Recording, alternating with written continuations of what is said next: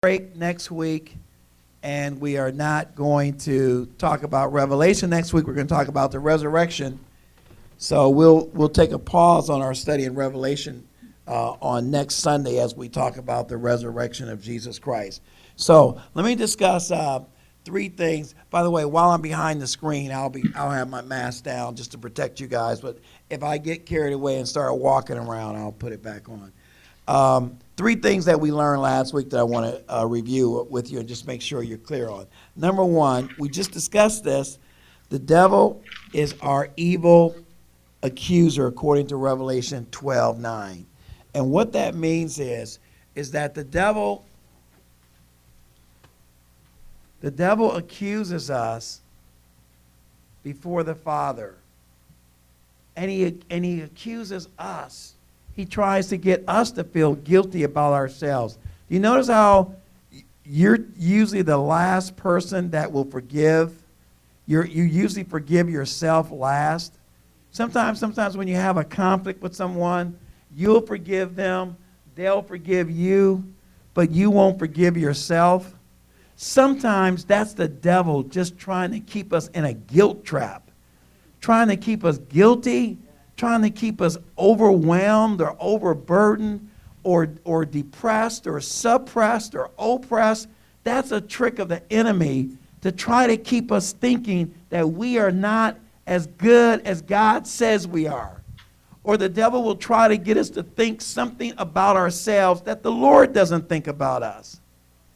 That's a trick of the enemy to captivate us, to keep us in a sense of emotional, mental, or spiritual bondage. Are you all paying attention? Are you getting this? And that's what the accuser of the brethren is. What he tried to do to Job way back in the book of Job was to accuse Job and make Job feel like all these bad things that were happening to him was because of unconfessed sin in his life. But that is not always the case. A lot of times, what is going on is that we have asked God for forgiveness for a fault, a sin, a transgression, and God has forgiven us because He promises in His Word in 1 John 1 9 that if we confess our sins, He is faithful and just to forgive us our sins and cleanse us from all unrighteousness. The guilt will be lingering because the devil is an accuser of the brethren and he keeps us feeling bad and guilty and depressed and, and less than worthy well after God has forgiven us and elevated us and restored us. He is an accuser of the brethren. And the Bible says that he accuses us before the Father day and night, blaming us, accusing us, challenging us, trying to undermine what God has done in our lives. Don't believe the lie. He is a liar and the father of lies. Amen? He started lying in Genesis chapter 3 and didn't stop. Here's something else that we learned last week. We learned according to Revelation 12, 9 through 12, especially verse 12, 11 rather, that we overcome the enemy by the word of our testimony. Let me tell you what that means really quickly. When you testify, when you speak well of the Lord, by the way, do you know what the word eulogize means? When you go to a homegoing or a funeral, you hear they'll say a eulogy. Eulogy means to speak well of. And in particular, in that case, you're speaking well of the deceased. But eulogize is, is another way of saying speaking well of or honoring. When we speak well of the Lord, a testimony is a way of speaking well of the Lord. We talk about what he has done for us not always, and listen to this, this is why I want to emphasize this and not just blow by this. Testimony is not always a testimony to somebody else. Listen, listen. A testimony is also a testimony or a word to ourselves. Mm-hmm. Sometimes our ears, sometimes our ears need to hear our mouth say, God has forgiven me, and God is good, and God is okay with me and I am a child of the king, and I am a friend of God. Sometimes your ears need to hear your self declaration that God has brought me out and brought me to a better place. I'm not in the muck and the mire. I'm not in the pit. I'm not in a state of oppression and depression and suppression by the enemy. I am not going to be the tail. I am not going to be defeated. I am not going to be destroyed or ripped of my joy.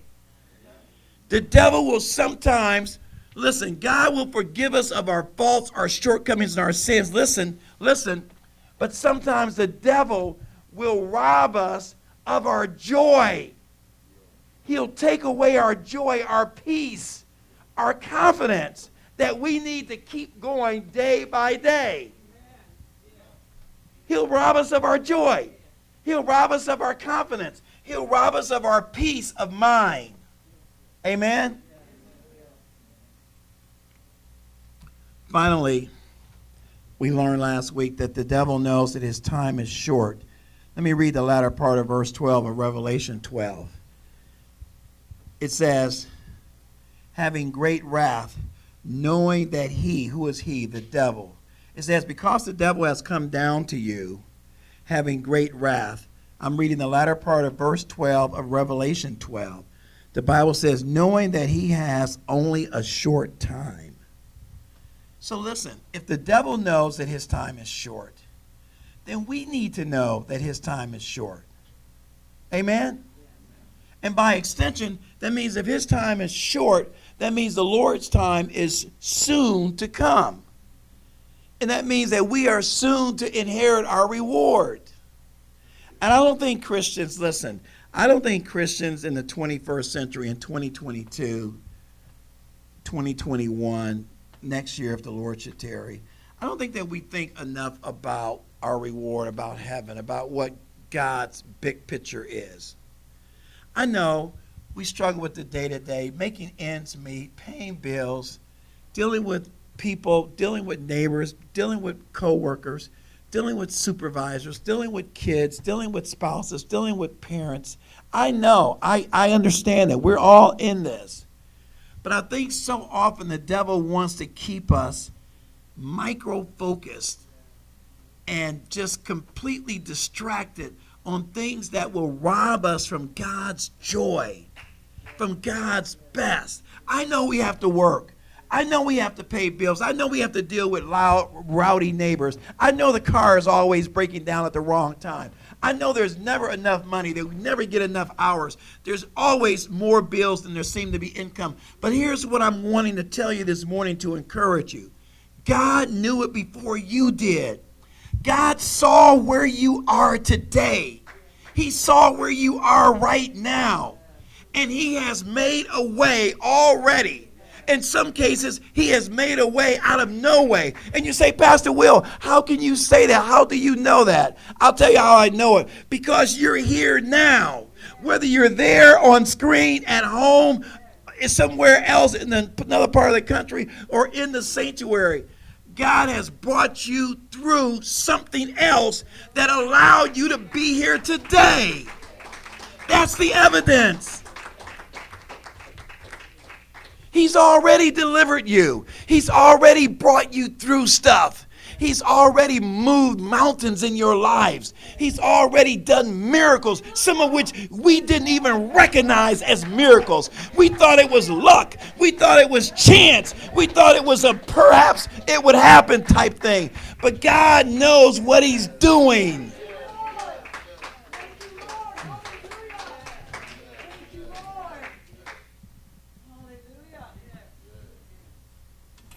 I, I just want you to be encouraged. I want you to be encouraged. I was planning on just having a really quiet lesson, just teaching you guys some things about the adversary and just explaining 2 Corinthians 2.11. And here I am sweating already. And I'm, I'm over halfway done with my message, but I'm still inspired and encouraged to inform you of the position you have in Christ Jesus. You are victorious. And I don't mean to purposely sound like Jesse Jackson or Al Sharpton, but you are somebody.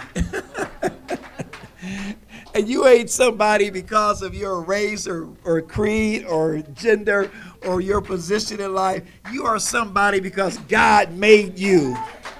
Hallelujah. God made you. He formed you in his image. He made you into his likeness. He brought you forth from your mother's womb. And he loved you and saved you before you did one thing wrong or one thing right. Wow. Hmm. It wasn't the path that I had planned to take, but the Lord knows best.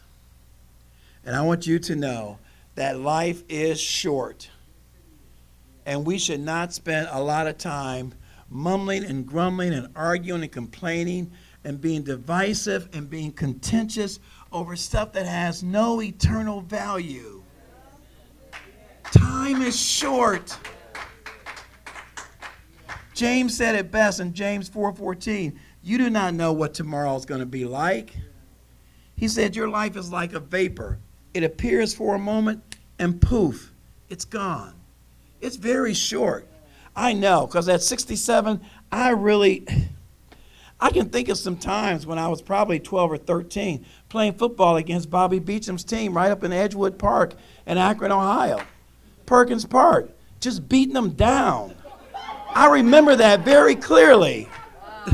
Well, maybe not that clearly, but but I just re- I remember I remember stuff clearly from 55 years ago. I remember where I was when JFK was assassinated. I remember where I was when MLK was assassinated. I remember where I was when me and Reg over there accepted the Lord Jesus Christ at Thornton Junior High School auditorium a, at a citywide crusade. I remember that. And let me tell you something. Let me tell you something. By saying that, it seems like that was yesterday. And some of that was 55 years ago. But you know what? That just means the Lord is that much closer to coming. Because if the saints back then were saying to us, you kids, you better straighten up and live right because the Lord is coming soon.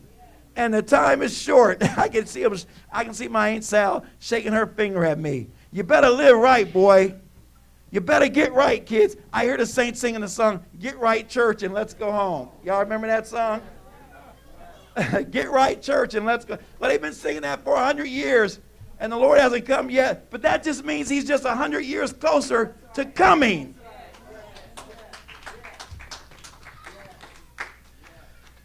I just want to encourage you as I close. I want to encourage you. I didn't get to my PowerPoint presentation. I had put the, I spent like 11, 12 hours this week putting together about, about 10 slides on the second coming and on the Lord's return. I just don't feel led to share it with you now. I, am on a different vibe right now. I don't feel like it would be pertinent for this Sunday. I feel like what you need to know this Sunday is just what I've shared with you that you are victorious in Jesus and you you are you are blessed because God said it. He said, Those of you that read, back in Revelation 1 3, he said, Those of you that read the words of this prophecy, you are blessed. That's right, I'm not making this up. Blessed is he who reads the words and hear the words of this prophecy. I'm reading Revelation 1 3 in the King James Version, Rosie. And, and heed the things which are written in it, for the time is near. That's the thing, that's the key. The time is near. If you don't take anything else away from this sermon, please take away this. It's not the Monday morning moment. I'm coming up on that. Actually, it's Lisa's song. That's my Monday morning moment. Behold, we shall behold him. Oh, and I love that song. And I've used that as the Monday morning moment is we shall behold him. We shall see him as he is. 1 John 3.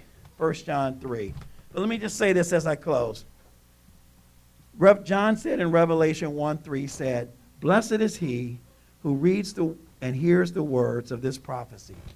And what I've been saying to you guys from day one is that my purpose for doing this series in Revelation was not to scare you and, and worry you with end times destruction and, and, and the, the tribulation period and the mark of the beast, all of which I plan on talking about 666, the desolation of the abomination of desolation, or desecration, the, uh, the two witnesses, the Battle of Armageddon, the millennial kingdom, the second coming of Christ, the beast, the false prophet, and the antichrist, the unholy trinity. I was going to discuss all those things today at some level. But I feel like what's the most important thing, and I want to go back to my purpose for starting this series in Revelation, is that you will enjoy the revelation of Jesus Christ. Revelation is a book for the saints to enjoy. It's a book of celebration for the saints. It's a book of rewards. It's a book of victory. It's a book of worship. And if you read through it, you'll see at all times the angels, the elders, they are worshiping God. The, the, the saints are worshiping God. It's, a, it's about giving God glory. This book is not for us to be crying about. It's not for us to be wringing our hands and, and worrying about, you know, science fiction movies about the end of the world. It's not what it's about. It is about rejoicing. It's about restoration. It is about God getting his due recompense for those that would reject him and rebel against him. It's about victory.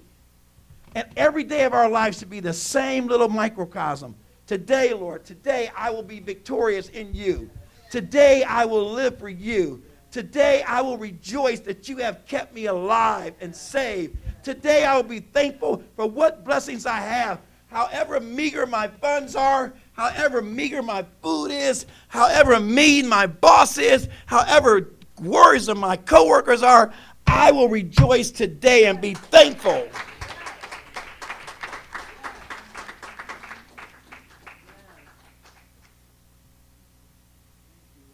I'm going to just quit. We shall behold him, we shall see him as he is. When you get a chance, in addition to what Rod asked you to read about the Palm Sunday, I want you to read 1 John 3 1 through 3, where it talks about we shall behold him, we shall see him as he is, and we shall be changed. God's going to change us. And we're going to be changed according to the word of God in 1 Thessalonians in a twinkling of an eye. We're going to be changed. Keep living saved. I don't care how much struggle you go through. I don't care how tough it gets. Keep living saved. Keep trying to be holy every day. Every time you fall, get back up. Every time you sin and transgress, say, Lord, forgive me. Lord, restore me. Lord, keep me. Lord, help me. You fast, you pray, you spend time in your word, you set aside time to specifically give God five minutes a day minimally and just start there and watch that time grow exponentially. You start giving the Lord time and prayer and time and just laying before Him and just meditating, turning off all the distractions, silencing your phone, and just saying, Lord, I'm going to give you five unadulterated minutes. And I guarantee you, if you start there, I promise you, it will get to a point where you don't know how you got to an hour or two hours. It will grow because your hunger and your thirst and your desire for Him will grow with the time you spend with Him. There will be a direct relationship, a direct a direct relationship of how you spend time with him, your love and affection for him will grow in proportion to the time you spend with him. Weak Christians, you can always define them and always dis- determine them because weak Christians will be Christians that will give God token time, token times of day, little bit of attention, and virtually no in depth love and, and relation, relationship. Very superficial. Christians that are strong and growing and are maturing are Christians that are defined by time with Him, by worship, by prayer, by fasting, by studying His Word. It will soften us. It will make us likable and lovable. It'll make us effective and a great witness. It will increase the efficacy of our testimony. It will change how the world sees us, how our friends see us, how our family sees us. It will give us a new light. There'll be a radiance about us. There'll be a glory about us. There'll be a shine about us. There'll be a power and anointing about us because we are we will look as though and act as though and talk as though we have been spending time with the Lord.